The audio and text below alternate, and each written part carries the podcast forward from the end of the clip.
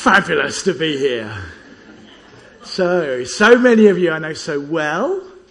Um, so it's great to be back. So please send your Bibles to 2 Kings, chapter 6. And uh, for those who don't know, I say, say my name is Andy Phillips. I'm from Open Door Church, Sunbury. I was uh, here for seven years. For six years, I was a pastor and elder here. Um, some of you I know only too well. Um, some of you I don't know at all. So I thought I'd give you a bit of an intro of who I am. Um, for those of you that have heard any rumours, they're not true. So this was me 18 years ago. Can you believe it? You could see Eric and Cornelis and Andrew. Uh, yeah, wow. And that was my Caris. Goodness me. I'm going to go under this light, actually. That's a bit better. Yeah, great. Yes, this is what we look like. Um, and this is what they look like now. So, uh, Caris is 20 years old. She's studying linguistics. Um, she's meant to be up in university, but instead she's at my house because, Daddy, it's easier to study at home when you're feeding me. So there you go. Um, Ethan is 18 and he's going to the Brighton Institute of Modern Music to study music journalism in September. Um, just have faith, really, for kids. 18 months ago, he was burning on for God and she was absolutely nowhere. She was a Marxist and wanting to change the world. Now she is burning on for God and he is absolutely nowhere. And, I just think, I just we just got to trust God for our kids, don't we? I think I've gone through a bit of a cycle in this. So that's it. This is Nikki and I. Um, way, so Nikki's the good looking one and I'm the one that looks like Shrek next to her. There you go. And, uh, is it next slide? Next slide, next slide is, that is it. Oh, I. There you go. So, um, do you know when? You probably don't, maybe you do. There are times when you think, oh what? Get invited to preach somewhere and think, oh great, I'm going back to Beacon. So, oh, all right, I've got this word out of John 15. And then you meet with God every morning. I hope you do that. C.H. Spurgeon says you're better one hour in the morning than two hours at any other time of the day. So I hope you open up the scriptures in the morning, you start to read. And I was reading through, in my own readings, I'm going through 2 Kings. And I, I, I was reading through 2 Kings, and each time I kept going back to a passage in 2 Kings 6. So that's what we're going to read this morning. That's what I feel God's given me to give to you. Um, I hope it's from God. So let's uh, read, shall we? 2 Kings chapter 6, verse 8 to 23. Now the king of Aram was at war with Israel. After conferring with his officers, he said, I will set up my camp in such and such a place. The man of God sent word to the king of Israel, beware of passing that place because the Arameans are going down there. So the king of Israel checked on the place indicated by the man of God. Time and again, Elisha warned the king so that he was on his guard in such places. This enraged the king of Aram. He summoned his officers and demanded of them, Tell me which of us is on the side of the king of Israel. None of us, my lord the king, said one of his officers. But Elisha the prophet, who is in Israel, tells the king of Israel the very words you speak in your bedroom. Go find out where he is, the king ordered, so that I can send men and capture him. The report came back, he is in Dothan. Then he sent horses and chariots and a strong force there. They went by night and surrounded the city. When the servant of the man of God got up and went out early the next morning, an army with horses and chariots had surrounded the city. Oh no, my lord, what shall we do? The servant asked. Don't be afraid, the prophet answered. Those who are with us are more than those who are with them. And Elisha prayed, Open his eyes, Lord, so that he may see. Then the Lord opened his, the servant's eyes, and he looked and saw the hills full of horses and chariots of fire all around Elisha. As the enemy came down towards him, Elisha prayed to the Lord, Strike this army with blindness. So he struck them with blindness, as Elisha had asked. Elisha told them, this is not the road and this is not the city. Follow me and I will lead you to the man you're looking for. And he led them to Samaria. After they entered the city, Elisha said, Lord, open the eyes of those men so that they can see. Then the Lord opened their eyes and they looked and there they were inside Samaria. When the king of Israel saw them, he asked Elisha, shall I kill them, my father? Shall I kill them? Do not kill them, he answered. Would you kill those you have captured with your own sword or bow? Set food and water before them so that they may eat and drink and then go back to their master. So he prepared a great feast for them. And after they'd finished eating and drinking, he sent them away and they returned to their master. So the bands from Aram stopped raiding Israel's territory. Please pray with me. Father, thank you that you are a God who is always loving and kind, and that you're with us, Lord, through this journey of life and through this proclamation of your goodness and grace. Lord, we pray, give us ears to hear anything, Lord, that you uh, just want to communicate to people today. I pray, Holy Spirit, will you bless it and anoint it in Jesus' name. Amen. Amen. So it's, uh, yeah, fantastic to be here. Um, it's great to uh, uh just uh, see so many people that we've journeyed with over the years. That's fantastic. I just want to give you a little bit of background to this story uh, so far. So the people of Israel, they've gone out from Egypt. They were with uh, Moses. Remember this? And then with Joshua entering into the promised land and then with judges. And then they had lots of judges. The last judge was Samuel. And then they asked Samuel for a king. Do you remember this? And the first king they had was King Saul. And King Saul, uh, he was, although he was chosen by God, he didn't do uh, being a king God's way, and God rejected him. And then he said he chose a man after his own heart. Do you remember this? King David. And then King David, uh, he followed the Lord wholeheartedly, but he had a son called Solomon. And uh, although Solomon was a very uh, a prosperous king, he didn't follow the Lord wholeheartedly. And so the Lord took uh, the nation that was joined together and he tore it apart under Solomon's son Rehoboam. And there was a northern uh, kingdom called Israel and a southern kingdom called Judah. And here in 2 Kings verse 6, we're talking about the northern kingdom of Israel. And 2 Kings 6 verse 9, where we see Elisha is some sort of James Bond 007 for the king of Israel. Every time the king of Aram decides he's going to do something, there's God speaks to Elisha, and Elisha tells the king of Israel everything the king of Aram is going to do, which you must admit must get the king of Aram pretty annoyed. And he tells the king everything that's going on. And this happened about 849 BC. That was all that's going on with Elisha. And, uh, and in this chapter, the players are the, cha- the king of Israel is King Joram. Uh, this was the son of Ahab and uh, Jezebel. Um, he was uh, the king in Israel that's heard about this story. And there was Elisha. And Elisha always gets, you always wonder, Lord, why did you choose two prophets with really similar names? I mean, you must have known for centuries we were going to get the names wrong.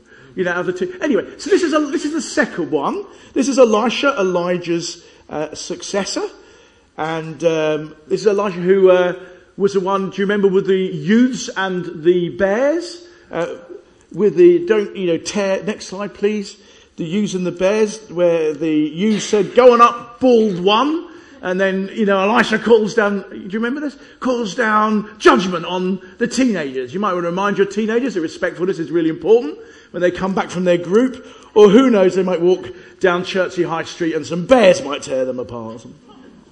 So here in 2 Kings verse uh, chapter 6, Elisha, whose name means God is salvation, informs King Joram about what the king of Aram, who is Ben-Hadad III, about all his movements. So you can imagine the king of Aram's really annoyed. Uh, verse 11, he says, Tell me which one of you is on the king of Israel's side. And they say, None of us, my lord. But Elisha knows even what is spoken in your bedroom because God is the God of Israel is telling him that. And so then what happens is the king of Aram gathers together an army of chariots and horsemen and he basically says, go and get the blinking prophet because he's stopping us from taking Israel. So he gathers all these people together in verse 15. Early the next morning, an army with horses and chariots surround the city. And then we get to Gehazi. We find out later on his name's Gehazi, the servant of Elisha. And basically Gehazi goes, oh no, what shall we do? Don't be afraid, the prophet answered. Those who are with us are more than those who are with them. This is the first thing I think God wanted me to communicate this morning. Again, at the end of this, you can turn around and say, He hasn't changed. It was still a bunch of old waffle. As it was 10 years ago. First, be this don't be afraid. Okay? Beacon Church, do not be afraid. He who is with us is greater than he that's in the world. But he that's in the world really wants to depress you and push you down. We live in a world and a culture that's increasingly anti-Christian. It's not just as it was maybe 20, 30 years ago, where people would say the church was outdated and a little bit traditional, that we actually have a enemy now within our culture that is anti-Christian and anti the church and anti your biblical views. It attacks our faith. It says that those that believe in Christianity, well, they're not scientific, they're not modern people. They're all bigoted, they're, they're, they're narrow minded, they're not accepting. If they're Christians, well, they must be a little bit emotionally weak. It's a crutch, those sort of people. You know, they're intellectually deceived. How can they believe in God in this day and age? Those sort of things are coming in on you. And like a sponge that's really dry and, and, stuck in some water, and the sponge soaks in the water, we are within that culture. So when we hear that on the media and we hear that by stand up comics and it's talked about to your young people, they soak it in. We all suck it in. We, and, and it gets us down. Our culture and the media get us down. And then other things, when things don't work out, as they don't in life, because Genesis 3, things don't always work out. We live in a fallen world in fallen bodies. I have a really gift of encouragement. Um, those of you that know Facebook, if you're not my Facebook friend, please add me. I tell you why.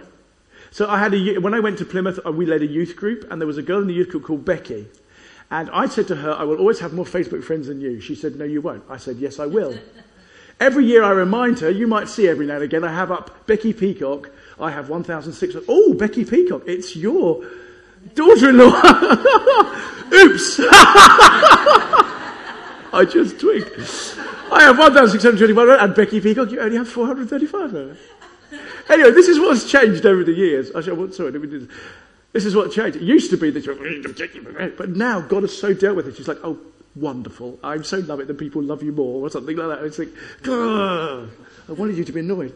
Anyway, where was I going with that? Oh, yes. So, when people put on Facebook, as they do, you know, um, oh, why is this happening to me? I always put Genesis 3. Just read your Bible. That's why it's happened to you. Why does it happen to you, church? Why there's sometimes we pray and things don't happen? Genesis 3. Things, sometimes we live in a fallen body in a fallen world. Why sometimes do awful things happen to good people? Genesis 3. Why do we invite people to Alpha and sometimes they don't say yes? In fact, quite often they don't say yes. Genesis 3. Um, you know, though, but those things get to us. Do you hear me? They, they get to us. Our confidence in Jesus and the gospel, it gets watered down when that happens. When we hear things in the media and the TV, it gets watered down. When we, when we pray for healing and it doesn't happen, it crushes us. Circumstances deflate us. Where are you, Jesus? You know, we're, we're meant to be on the winner's side. I tell you something, we are on the winner's side. But we can feel as though we are not. And I feel as though God would say to you this morning, a bit like to Gehazi, get your eyes back. Do you hear me? We are on the victor's side. It may not feel like it. It may not feel that we are always on the victor's side and, and we may feel crushed a little bit, but we are on the victor's side. Do not be afraid. Jesus is still on the throne. He's still changing lives. He still is powerful. He still is the only antidote to sin.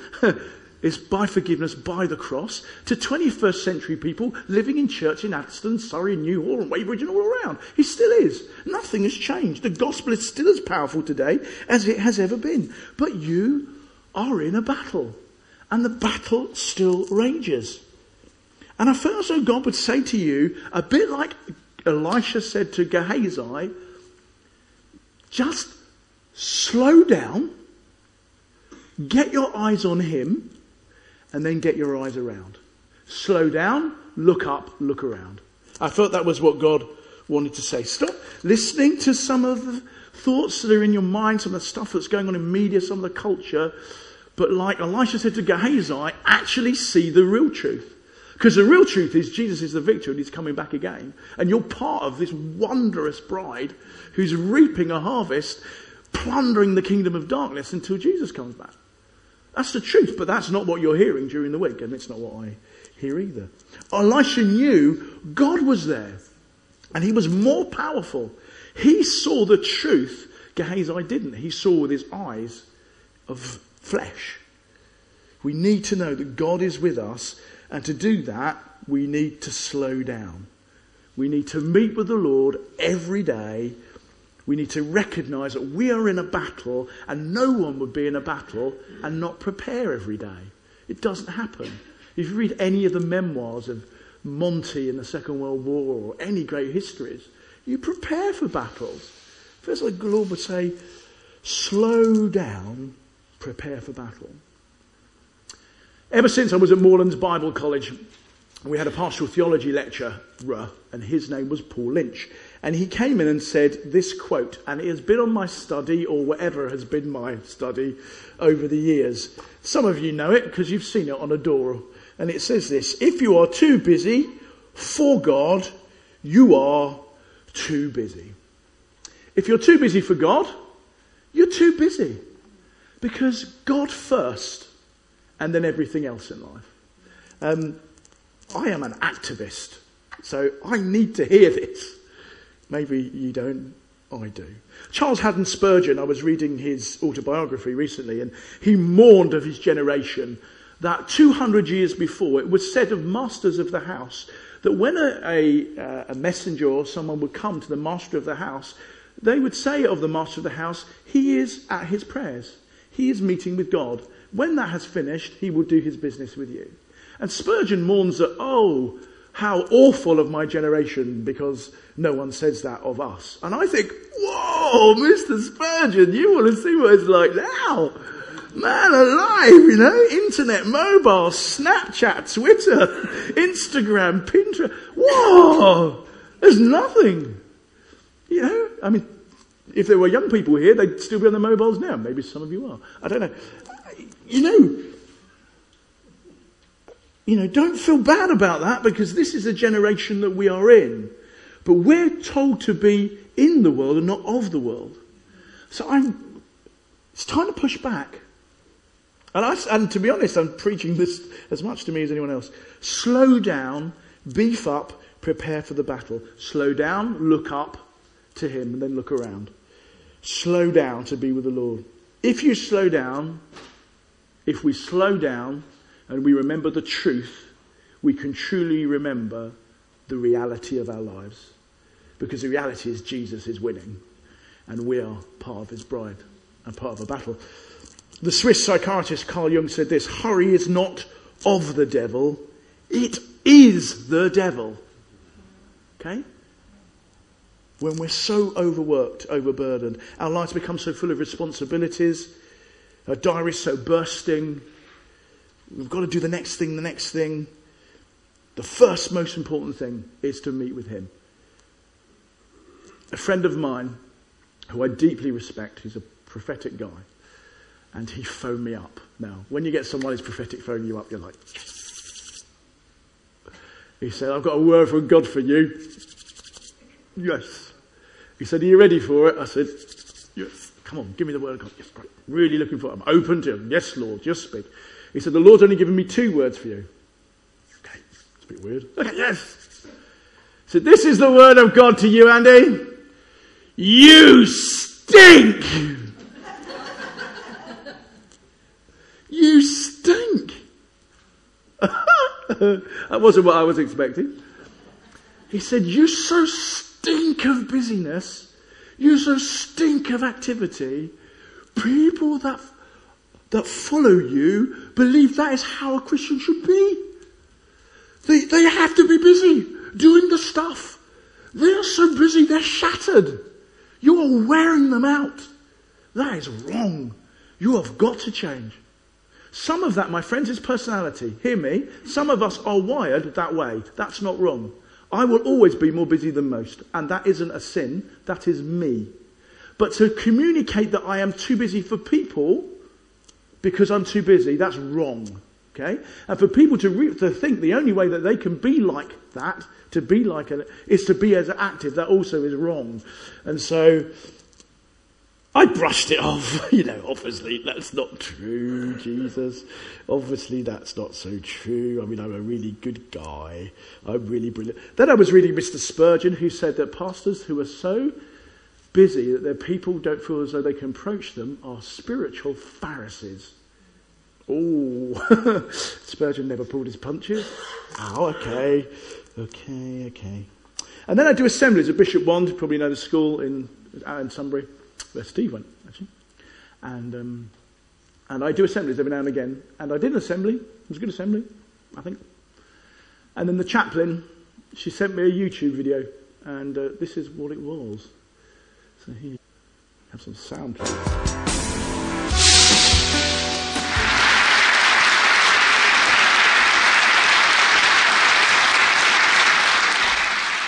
What is your hurry? Why such a haste? Such a full diary, no time to waste. Slow down, a little slow down. What is your hurry? Why your rush so?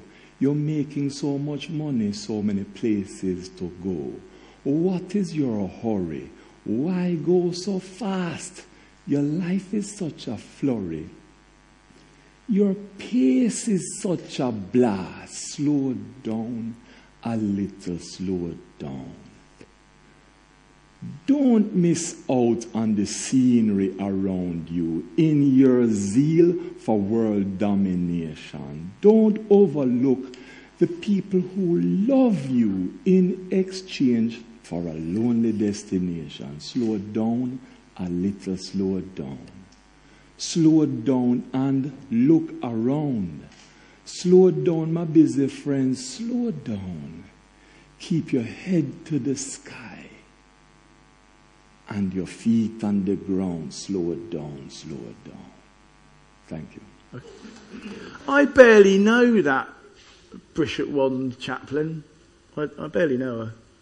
But she was, I so reek of busyness that she sent me that TED video. I felt as though God would say to you, friend, slow down. One of the lines he says is, slow down, take a good look around. Actually, if we slow down, we get into God's presence, we take a good look around, just like Elisha could say to Gehazi, actually, the truth is, truth is we're on the victor's side. The truth is Jesus is taking life by life. But we can be so by life that it changes our perspective. Is God calling you to slow down and be strengthened in Him for the battle? That's my first question to you this morning. Is God calling you to slow down, look up to Him, look around, and be strengthened for Him? Don't be afraid. Second is this it's not a fair fight. The fight that we're, opposed, we're in. 2 Kings 6, uh, verse 15 the king of Aram came to capture Elisha with all his chariots and horsemen. He came thinking, this fight was going to be an easy fight, obviously. He came thinking, well, this is not a fair fight. I'm the king of Aram. I've got all these, I've got all these horsemen, all these chariots. I'm going to easily take this one lone Elisha. Uh, Elisha saw a very different fight before him. You see, he knew God. He knew the Lord. He knew that he that was in him was greater than he that was in the world. The Holy Spirit in you is greater than he that is in the world. And it's not a fair fight. When I was a kid, I grew up in Chessington. Um, when I was seven years old, there were uh, uh, two lads who lived number one, number two, sorry, uh, Roebuck Road. I lived at number 28.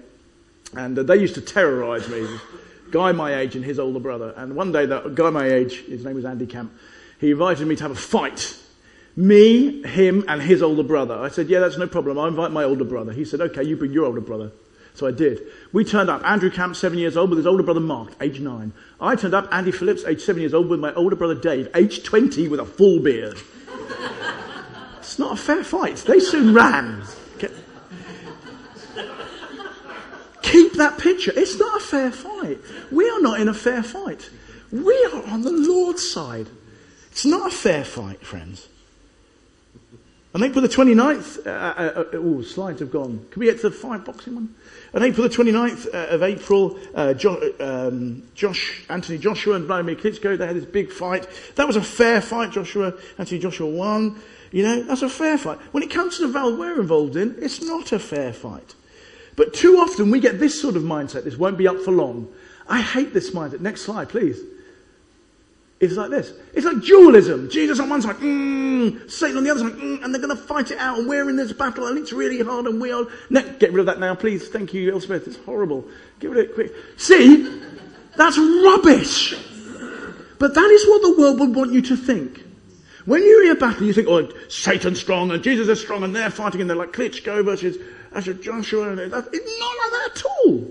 That is not the fight that we are in at all. It is nothing like that at all. Jesus is the victor. We have already won. That's what the cross was all about. Jesus is the victor. The victor is sure and the victory secure. You know? And he shall reign forever. His word and power shall ever endure. Oh, you've gone quite big and you should be able to sing.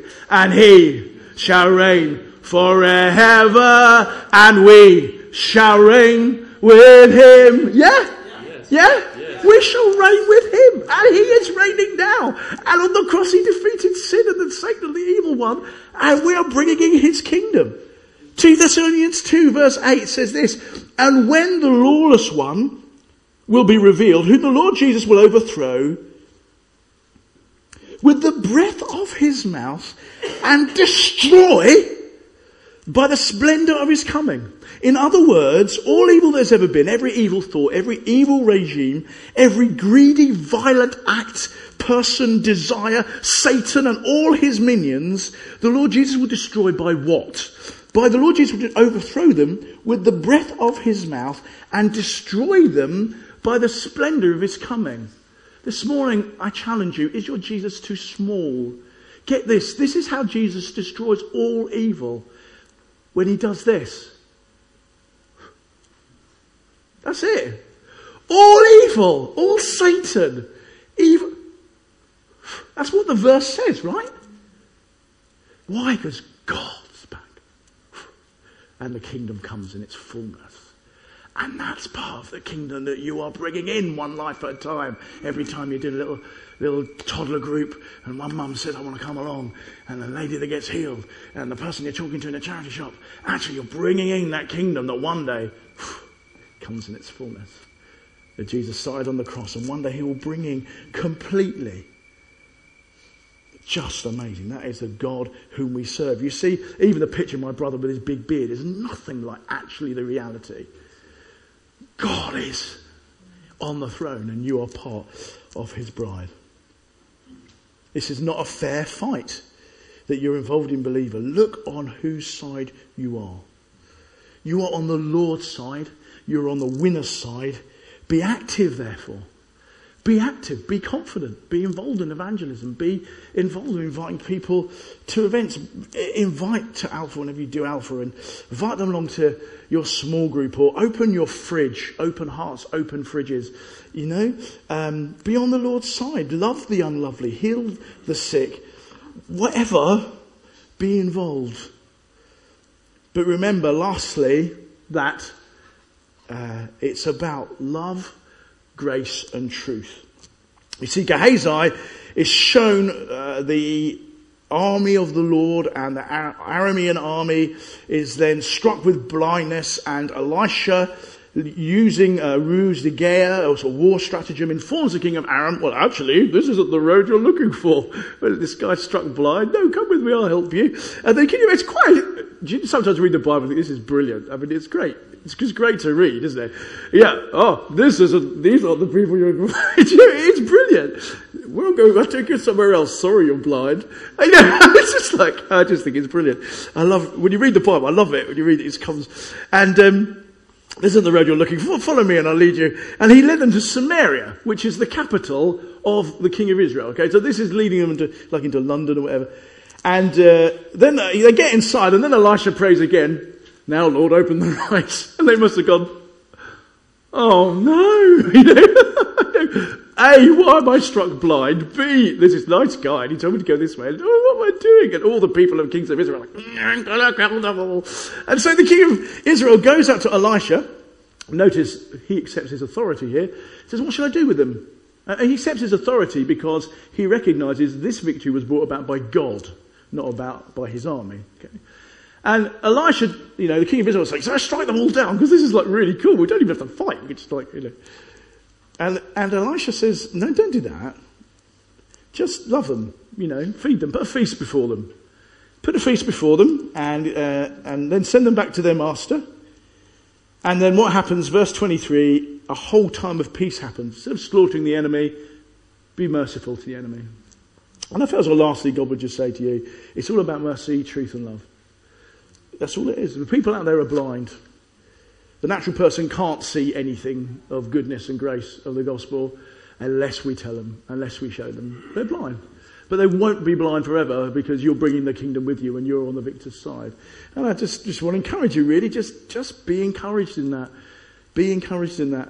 Live radically for Jesus. Be brave at telling people about the gospel. Well done, the lady at the charity shop. Keep doing it, okay?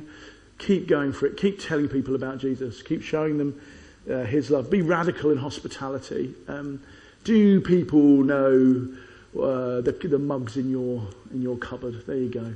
Um, you know, if they don't, then you're not uh, being hospitable enough, so be more. Um, you know, are, are, we, be holy, be holy living. I think we are a generation that is going to be so distinct from the world that uh, it will show people the gospel because we're going to live a different way in different values.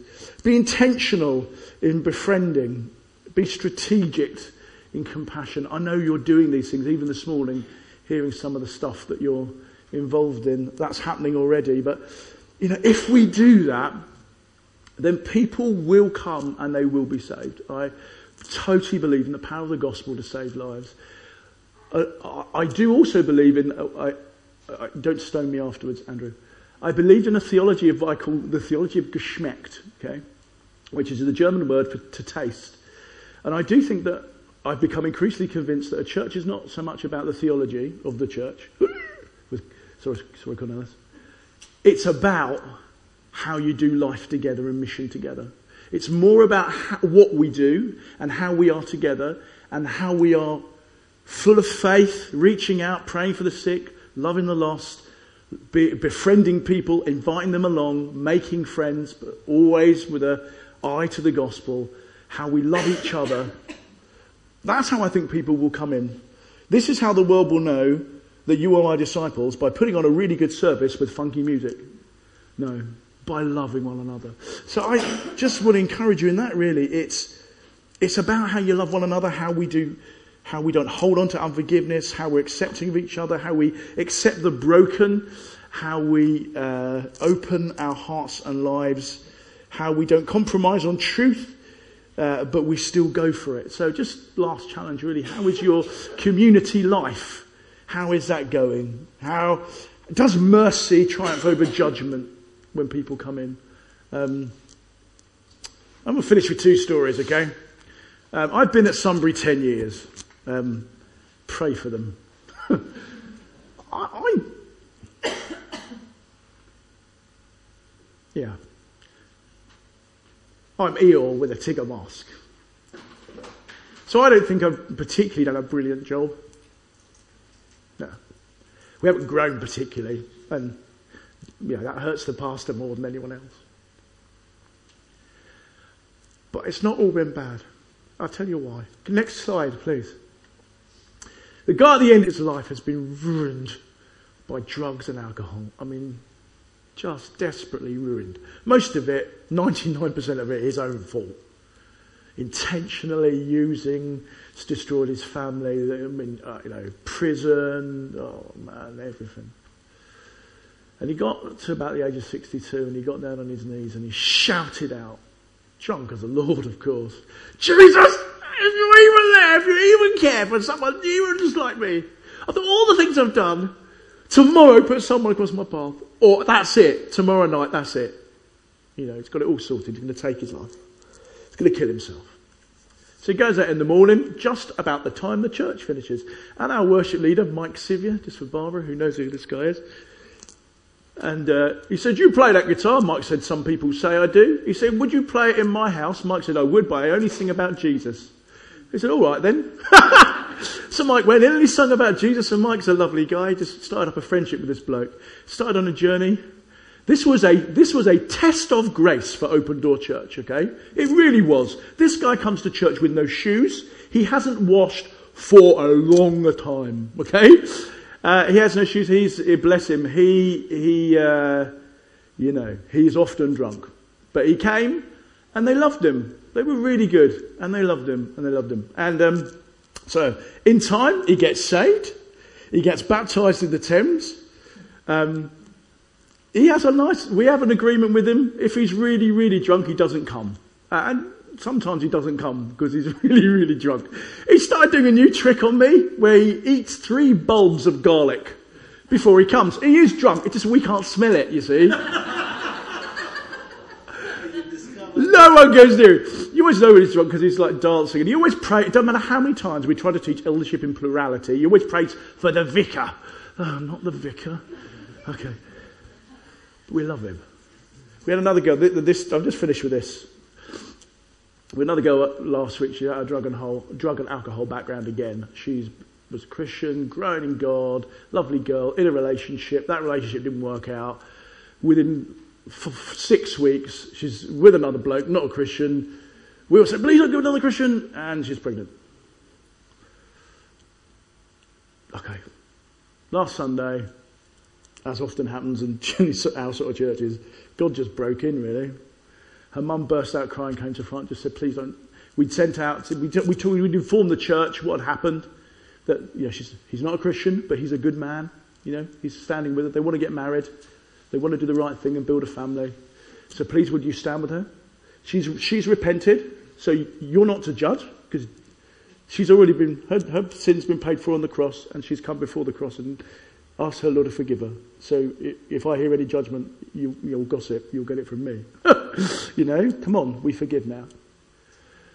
And uh, we communicated that, but the mama comes to front, she was really crying and just saying, please forgive my daughter, you know, what's this? And, and we stopped the meeting.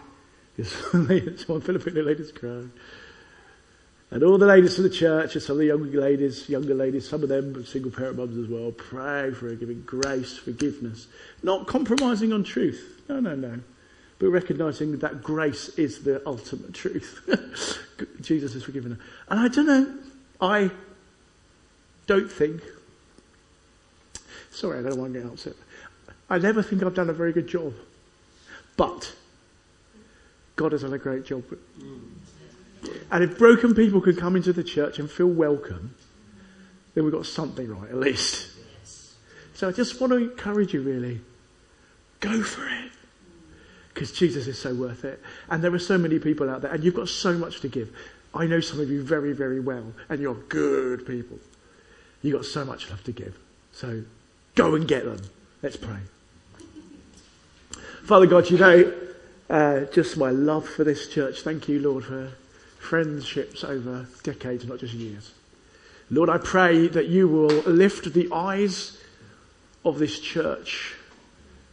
Lord, and slow down, look up, and then look out. And I pray that will be what happens. Father God, I pray for every single one that, Lord Jesus, you will be uh, just their all consuming passion, and that Jesus, there will be a multitude of people coming from a variety of backgrounds that know you and uh, come to know you because they have come in contact with people here. And I pray for these guys that they will go out and find them as well. Lord Jesus, build your church in Jesus' name and for your glory. Amen. Amen. I was going to get people to pray. What do you want to do?